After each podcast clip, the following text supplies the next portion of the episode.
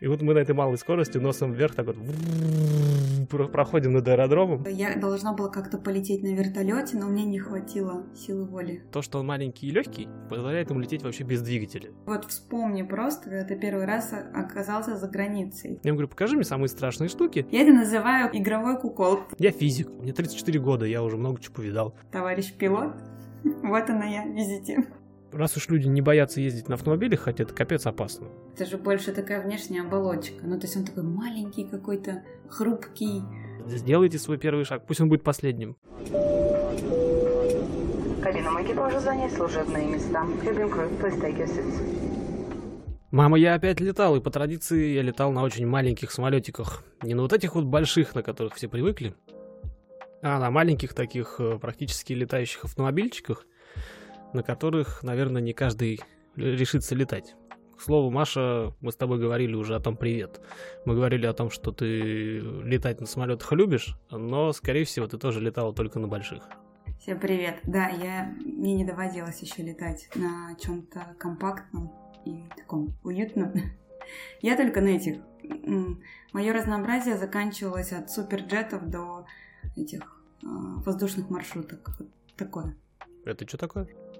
Вот тут моя очередь задавать вопросы. Воздушная маршрутка это типа, когда у тебя нет бизнес-класса, и все а, вместе... Лоукостер это по-нашему ну, называется. Ну, конечно. Передаем за проезд, вот это вот все. Стоячие места, да? Да, да, да. Не хватает, правда. Я бы, наверное, иногда бы даже покупала, потому что иногда лучше не сидеть.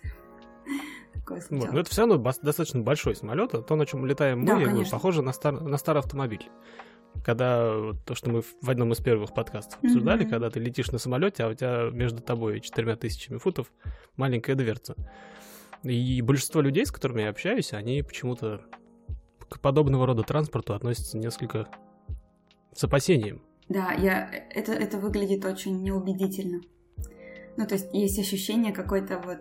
Это как вот э, я должна была как-то полететь на вертолете, но мне не хватило силы воли мне было очень страшно, потому что э, ты смотришь там слева, например, если ты сидишь на... Нет, получается, справа, да, на пассажирском сиденье. В вертолете, если ты летишь с кем-то на маленьком вертолете, типа Робинсона, ты как раз-таки будешь сидеть слева, потому что в вертолетах капитан сидит справа. Вот я, я пытаюсь, да, вспомнить, с какой-то стороны ты сидишь, и все, и вот э, заканчивается твоя нога, и начинается бездна. Ну, как бы а, несмотря на то, что в целом мне не страшно, я боюсь, ну, то есть в самолете я не боюсь почему-то высоты, когда смотрю в иллюминатор. А вот стоя на обрыве, вот рук-джампинг тоже не мое.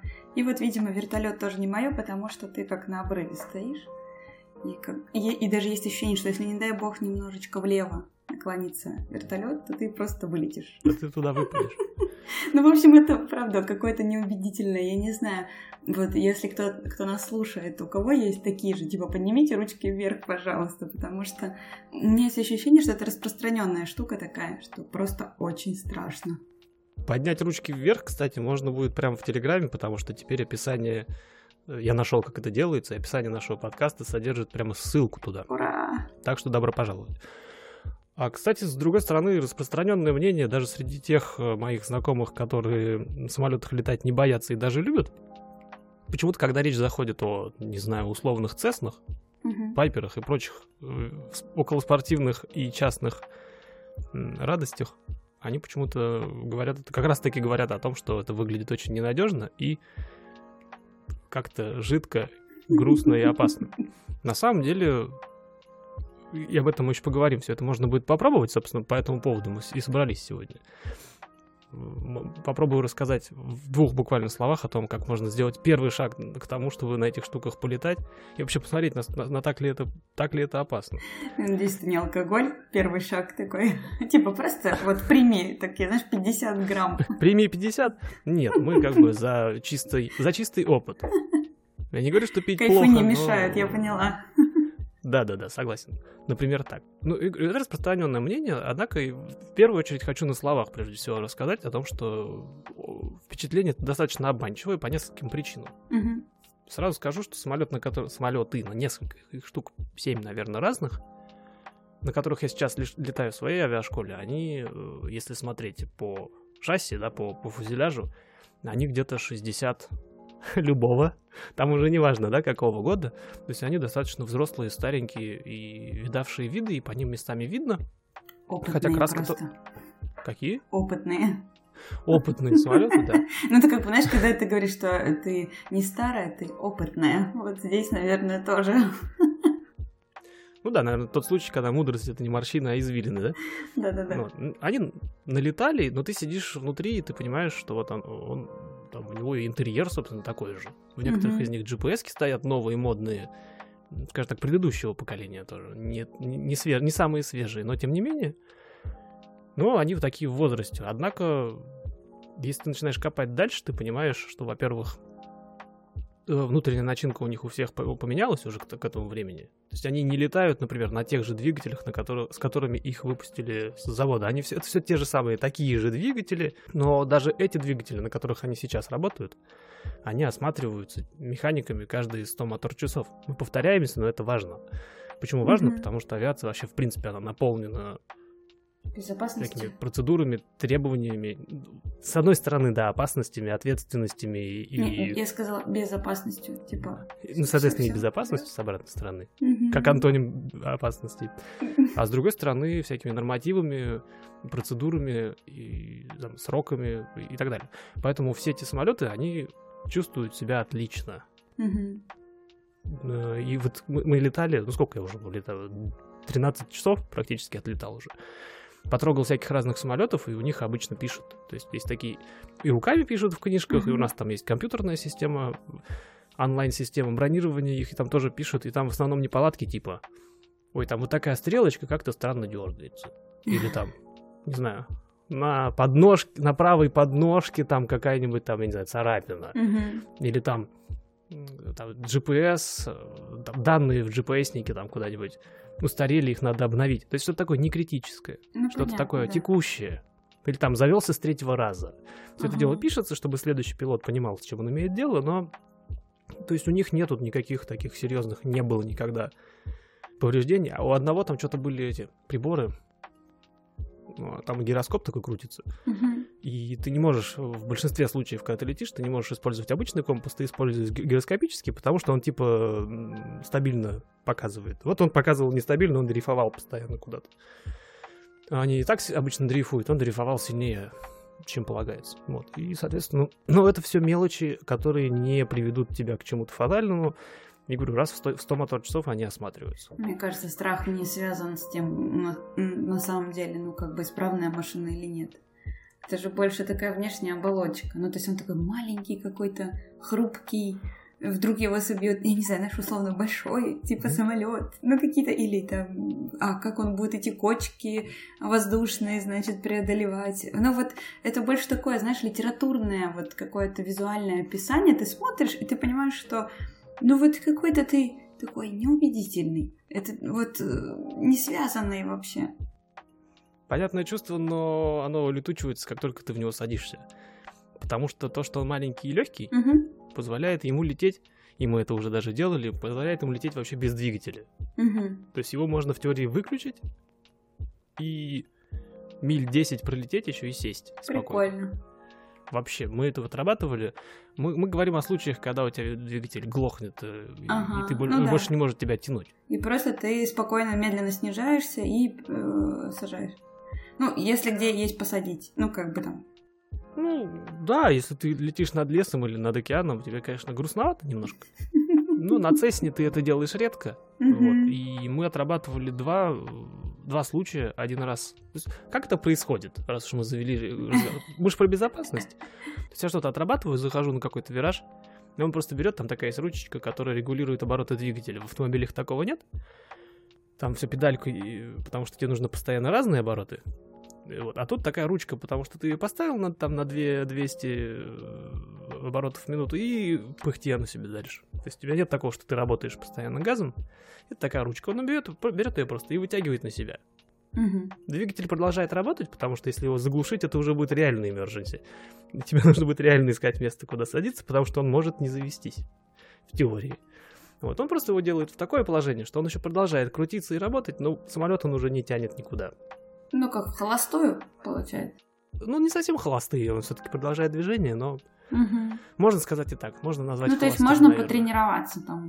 Вот, для вот он так делает, ситуаций. просто говорит, ну все, отрабатывай, короче. У тебя двигатель заглох, считай. И самолет себя ведет именно так, как будто заглох, только шумит. Мгм.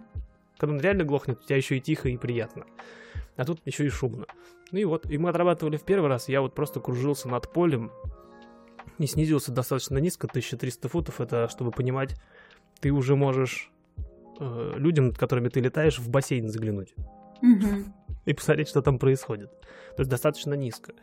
Ну, естественно, садиться мы на поле не стали, он типа говорит, все, типа, завелся, я такой, чук, обратно полный газ и вверх.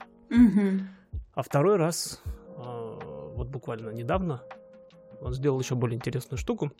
То же самое, что-то куда-то заходил на какой-то вираж, там отрабатывал упражнение, он тоже берет эту ручечку, вытягивает на себя, говорит, поехали, у тебя не работает двигатель. Я выглядываю так из окошка, а там, собственно, первое дело, что ты делаешь, ты ставишь в положение, в котором он как раз занимает такую скорость, в которой он дальше всего улетит. Цели такой нету дальше всего улететь, но это дает тебе время на то, чтобы понять, что происходит и куда тебе деваться.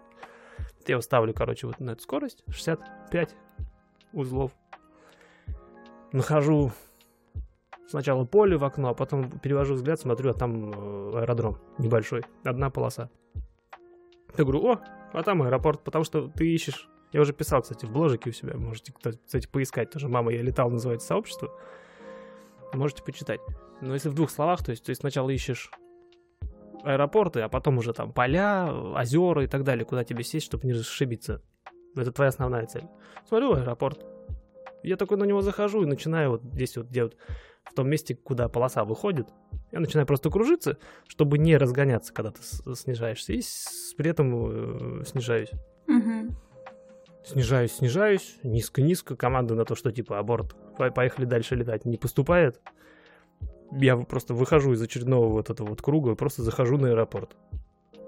Тишина, никто ничего не говорит. Единственное, что я слышу у себя в ушах, он дает аэропорту сообщение о том, что типа мы низко будем заходить.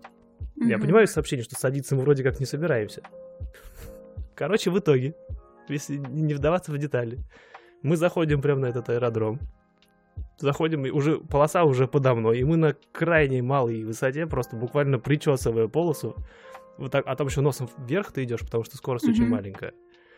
И вот мы на этой малой скорости носом вверх так вот про- проходим над аэродромом. Весь аэродром останавливают, естественно, ради нас. Вот мы над ним так вот проходим низко, и в конце уже полосы он говорит, ну все, типа, не будем садиться. Я даю газ, и мы уходим вверх. Это настолько было классно. И вот ты когда такую штуку отрабатываешь, даже если ты просто рядом сидишь, на самом деле. Такую штуку или сваливание, например, когда у тебя настолько медленно вверху в воздухе, ты настолько Мгм. медленно летишь, что у тебя поток срывается, и самолет просто вниз ухается. Когда такие вещи начинаешь отрабатывать, ты понимаешь, что никуда этот самолет не денется. Мгм. То есть, если он выглядит забавно, ну, ре- реально легковушка с такими огромными крыльями, то при этом он ведет себя очень хорошо. И вот этот опыт, его, наверное, нужно просто получить. Потому что, да, когда глазами смотришь, даже они в небе летят, такая, типа, такая вот непонятная конструкция. Они, конечно, не кукурузник, но... Ну, вообще, самолеты же считаются самым безопасным транспортом. Целом. Ну, вообще, авиационная тема вся. Ну, там дв- две причины этому есть большие. Во-первых, их статистически меньше. Но это же в процентном соотношении все равно пропорционально сравнивать. А если в процентном соотношении, то к ним требований больше. Ну, в том числе. Я когда сажусь в джип у себя вот Мгм. дома, я же не, не общупываю его весь, Ну не да, осматриваю. конечно. У меня нету никаких чек-листов, котор- по которым он должен у меня пройти обязательно, прежде чем я поеду. Тут я к тому и веду, что так сложилось, да, наверное, исторически слово что-то не могу подобрать никакое, что э, вот а, воздушная, да, вот авиа, потому что, наверное, если что-то случится, то выжить минимальная, наверное, возможность, если что. И, наверное, к этому более трепетно относится. А все, что на земле, условно говоря, да, кажется более таким, да ладно. Ну, отчасти понятно почему, потому что ты, не знаю, если у тебя что-то случилось на- в автомобиле, ты просто встал на обочину и э, починил. Ну, тут, понимаешь, самый-то страшный фактор не то, что с тобой случилось, ты съехал на обочину, а то, как ты себя поведешь, когда с тобой что-то случилось. Потому что ты можешь ехать, там, не знаю, повело тебя, да, и ты можешь не вырулить и не съехать на обочину. То есть э, поломка может быть разная, я понимаю, да, и есть там важные и неважные. Но, к сожалению, да, как, как правило, да, там в это пренебрежение какими-то деталями важными, да, допустим, облачка были, тебя не пустили летать. Вот. Да, да, да. А у По- нас По, этой же э, самой причине. в туман Там что- поедут с удовольствием даже те, у кого опыта очень мало. Самостоятельные, я имею в виду. Ну, вот это вот фиктивное, да. Мгм. Видишь, это обратная сторона вот этой медали. Потому что, Мгм. с одной стороны, ты такой смотришь, о, блин, это же самолет, он летит, он такой маленький, выглядит ненадежно, не пойду летать на нем. Мгм. А с другой стороны, ой, нормальная машина, да я не так много выпил, поеду-ка я домой сам. Датсун отличная вот- тачка. Да, Kia Rio. Слушай, вот, Kia Rio э, еще ничего по сравнению с две. И, и вот, и вот это вот, с, с- одной стороны, не э, понятная, но не подкрепляемая реальностью боязнь маленьких самолетиков, Мгм. она не выдерживает никакой критики перед, э, опять же, опять же понятной, откуда возникающей, но тем не менее не, неприемлемой фиктивной безопасностью, когда ты типа, действительно садишься в машину, а а лучше бы ты этого не делал. Потому что, типа, а куда она, куда она с земли денется, да? А я вообще, знаешь, там за супербезопасность я не то, что на земле, я под землей езжу. На всякий случай, знаешь, так что... Был я в вашем питерском метро. В, нем, в него в метро ехать дольше, чем на нем. Очень Ну, интересная конструкция. Такое, да.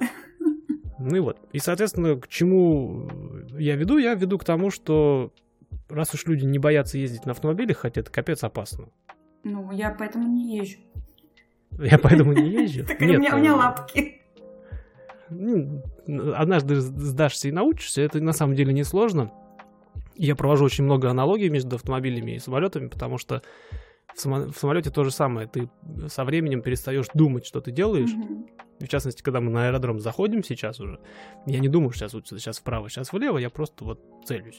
Так это с любым навыком. Да, вот то же самое на машине, ты не думаешь, насколько ты, тебе надо повернуть руль, чтобы в этот поворот зайти. Ты как-то вот так оттормаживаешься Я и так тебе больше поворачиваешь. скажу. Ты как человек, который играет, э, человек, который играет на гитаре, тоже какие-то вещи не... Я тоже, честно, уже какие-то простые прямые штуки на барабанах я, ну, не пытаюсь.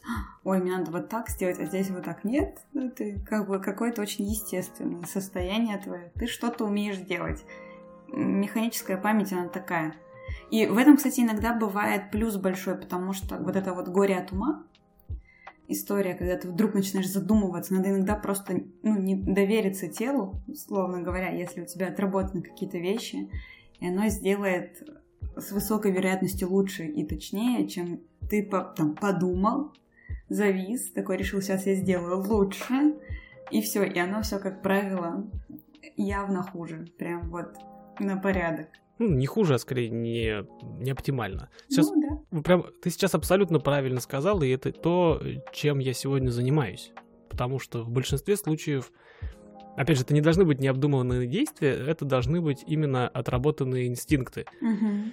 Не управление по наитию, а сложенные аккуратно в голове стандартные приемы, которые ты, не задумываясь, в похожих ситуациях применяешь. Это тебе помогает действительно и время сохранить, и иногда избежать каких-то неприятностей, и вовремя отработать ситуацию и так далее. Веду я к чему? Веду я к очень простой мысли. Управление самолетом это, конечно, штука сложная, и в нее надо очень долго играть, прежде чем тебе дадут в нее играть одному. Летать на самолетах на маленьких тоже э, удовольствие специфическое. Мне, например, очень нравится. Я прям кайф с него ловлю, потому что ты вот ты, ты летишь ты фактически, просто вокруг тебя небольшой самолетик еще построен. Вот. Но опять же, да, это такая специфическая штука. Но сделать вот этот первый шаг, что здесь, в Штатах, что в России, что на постсоветском пространстве, на самом деле, Украина, она славится своими авиашколами, я надеюсь, в скорости связаться с кем-нибудь оттуда и тоже обсудить пару интересных вопросов. Сделать первый шаг, на самом деле, несложно. И я это почувствовал на себе, когда я... ну, я долго, на самом деле, вынашивал всю штуку, когда я придумал, что я все-таки хочу идти учиться. Первое, что я сделал, я убедился в том, что я сам, башка у меня не боится на этом самолетике летать. А, Это делается очень просто. Ты звонишь в авиашколу, мне и посоветовали, там у меня товарищ учился до меня. Э, Звонишь в авиашколу и просто бронируешь ознакомительный полет. Мгм. То есть с тобой пилот, ты с ним сидишь, вы с ним вместе летите, и там в зависимости от кто-то, ну, опять же, можно договориться прям в полете с человеком, Если хочешь просто полетать, ты просто летишь. Он тебе показывает, вот так он поворачивает направо, вот так вот налево. Кто-то дает э, за штурвал там подержаться, куда-то поворачивать, потому что это достаточно безопасно. Самолет летит сам. И опять же, инструктор тебе не даст ничего сделать такого, чего тебе делать нельзя. Но почувствовать себя вот держащим в руках вот эту машину можно. И это разрешено, это легально. Вот. И с, друг, с третьим, если совсем еще дальше копать, он может тебе показать какие-то штуки, там, сваливание то же самое, да, когда самолет у тебя ухает вниз. И ты можешь, с одной стороны, испугаться и больше в жизни никогда не сесть это в это кресло. первое, о чем я подумала, что здесь э, либо пан, либо пропал. И ты либо э, все-таки влюбишься в эту историю, либо такой, нет, ребята, я больше не в жизни.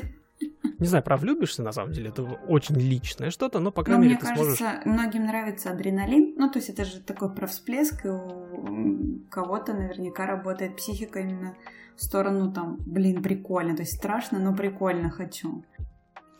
Ну да, ну я прежде всего говорю о том, что есть шанс попробовать и убедиться, что это безопасно. Мгм. Вот в этих штатных ситуациях, по крайней мере, да. Мне он даже показывал, потому что у нас, я ему сразу сказал, да, говорю, я говорю, я хочу летать, мне интересно, покажи мне самые страшные штуки, пожалуйста, потому что я хочу понять, насколько я, то есть я физик, мне 34 года, я уже много чего повидал, вот, я, я, я когда прихожу в авиашколу, я понимаю, что я хочу. И на тот момент я боялся только одного, что у меня где-то вот внутри какая-то вот моя Мгм. от меня независящая часть будет вот этого всего опасаться. Я ему говорю, покажи мне самые страшные штуки. И он вплоть до того, что показал мне, э, назвал это zero gravity, да, типа невесомость. Это когда ты не просто ухаешь вниз, а вот так разгоняешься, что у тебя А ты рассказывал в прошлый раз, э, что ты чуть-чуть зави- зависаешь. вес не чувствуешь Мгм. свой. Потому что это страшно, и он говорит, люди прям вообще после этого некоторые летать Не перестают. видел я их больше. Я их больше, говорит, не видел, да. Ну, у меня была такая задача. То же самое в России, на самом деле, я обязательно выложу, э, то есть как только подкаст этот выйдет, следом выйдет у нас в Телеграмчике список, хотя он гуглится, честно скажу, но я выложу руками, список, э, перечень авиационных учебных центров в России, куда можно, собственно, стукнуться. Их не так много, смысле, они не так равномерно размазаны по стране, Ну, понятно, Где-то их что больше, где-то в меньше. миллионниках будет возможностей больше, чем... Ну, пределах. скорее, я, не- честно говоря, сам этот перечень не изучал, потому что мне по понятным причинам это не очень интересно. Но они существуют, и до них там в теории, если сильно кому-то горит, можно, например, доехать, Мгм. или по пути там заскочить, там, не знаю, куда-нибудь вы едете. И вот этот вот опыт получить, он стоит просто денег. Вот я не знаю, сколько это, опять же, надо будет с ними э, узнавать, я, это, наверное, от аутса к аутсу будет отличаться, но он стоит не дороже денег, и тебе для этого ничего не нужно. Теоретической подготовки тебе дают минимум, типа на уровне, там, вот эту ручку не трогай, Мгм. не знаю, молчи, когда я по радио говорю, и там сильно не дергай штурвал, если тебе дам его порулить. Мгм. Больше человеку ничего не надо делать. Знать, уметь или, там, не знаю, учить. Ну да. То есть человек с земли просто попадает в самолет и получает некоторый опыт. В Америке это немножко сложнее. Почему? Потому что ты... Ну, я, например, не гражданин, и я не могу, например, несколько таких полетов сделать. Мне по закону полагается один такой полет, а если я дальше хочу что-то продолжать делать, мне нужно получить отдельное разрешение от Федерального агентства Мгм. по транспортной безопасности, что типа я там не шпион никакой, я реально, реально хочу научиться летать на самолете. В России, россиянам в России это гораздо проще. Ну да. Садишься и летишь. Один раз, два, пятнадцать раз. То есть э, ты можешь вообще не учиться. Ты можешь вообще не получать лицензию. Ой, это моя тема. Я за компанию покататься. Типа, где у вас тут? Давай, присылай список, ладно, я посмотрю, что есть в Петербурге, пойду это, просто покатаюсь. Расскажу тебе Вот, потом. потом как. расскажешь, потому что это очень интересно. Тогда мне надо купить очки. Ну, я же должна они у быть... тебя есть, по-моему. Ну, у меня были авиаторы. Нет, я хочу авиаторы. И теперь-то раз уж такое дело, и зимой в Петербурге покупать очки э, выгодно, потому что никому не сдались вообще распродажи и все такое. Вот, типа, приду такая, товарищ пилот, вот она я, визите. К нашему прошлому разговору про шмотки. Да-да-да. Послушайте выпуск, он тоже, он, по-моему, так и называется, про шмотки немного порно. Ну Вот, поэтому Вот, вот, вот я тебя и поймал, на этом тоже. Раз уж я собралась летать, пойду возьму очки. Совершенно верно. Но если серьезно, то да, то есть первый шаг, и на самом деле я сейчас замечаю, я раньше особо не смотрел всякие видосики от пилотов, не слушал подкастики и так далее. А сейчас, когда начал, я слышу постоянно, и вот сейчас себя ловлю на этом, что пилоты постоянно об этом говорят. Говорят, ребята, это не какая-то секретная, там, не знаю, организация, куда никто не попадет никогда, э, не какая-то дико сложная штука начать летать. Первый шаг в небо, он очень простой. Просто пока нет активного маркетинга для этой всей истории. Не пришло время. Ну, либо, а нет либо... массового интереса. Не, подожди. Ты же понимаешь, э, что не всегда спрос рождает предложение. Иногда все случается с точностью да наоборот. А, так работает, например, мода когда спроса вообще нет, но ты создаешь продукт, и все, и понеслась. Это как кто-то решил, что э, костюмы из фильма «Джентльмены» — это красиво. И все. И вот пол России, я уверена, ну ладно, не России, пол Петербурга ходит в этих костюмах. Вот. И, ну что ж, некоторые даже с туфлями это носят, чтобы ты понимал. Переживем и это, да? Да. Вот, так что тут вопрос, наверное, маркетинга, но если этим не занимаются, возможно, а, компания не чувствует недостатка учеников, иначе бы они все позакрывались. Я про Россию, опять же, не скажу, никогда этим не занимался. Очень хочу поймать какого-нибудь человека и поговорить с ним об этом, если он меня слышит, пусть мне куда-нибудь напишет. А здесь э, недостатка в учениках действительно нет, потому что я иногда испытываю сложность в том, чтобы найти самолет и, и полететь на нем. Ну да, ты говорил про расписание, что это не всегда просто. Это прям вообще не более. Ну, тем более, зачем тогда это пиарить, если и так э, все битком. А я вот их на самом деле понимаю, этих пилотов, которые постоянно это пиарят, потому что вот этим вот ощущением хочется делиться. Я могу очень долго тебе рассказывать, там 2, 3, 5 подкастов еще рассказывать, как классно! Я вот взял, взлетел, там полетел, сел. Но потом в один прекрасный момент Маша сядет, сама слетает, и в следующем подкасте уже она будет мне рассказывать, блин, я вот, блин, это вот так вот, вот, вот так дернул, он вот так... Ну, вот это, это как, вот все, на самом деле, это как с путешествиями. Ничего, ну, это все, все просто про новые плоскости, скажем так. Совершенно. Все то же самое. Ты когда первый, вот вспомни просто, когда ты первый раз оказался за границей, ты такой приезжаешь, «А, надо же всем рассказать, мамочки, что я видел, что я ел, что я вообще почувствовал. А потом ты едешь, например, в новое место, и тебя еще больше, например, это впечатляет. Я, например, в прошлом еще году пока, да, в прошлом году впервые увидела океан. Ну так вот, прям океан. Я стояла на краю Европы. Стою и прям, о боже. И ты вот, казалось бы, ты просто видишь ту же картинку. У тебя нет какого-то, знаешь, нетривиального пейзажа на самом деле. То есть если у тебя в голове нет мысли, что это крайняя точка Европы и впереди только Америка, например, через Атлантику, вот, то все, как бы, ну вот, и вот мы, наверное, месяца полтора просто рассказывали, как, как это, видосы. Я сейчас со слезами пересматриваю, потому что в этом году никуда дальше Финского никуда. залива.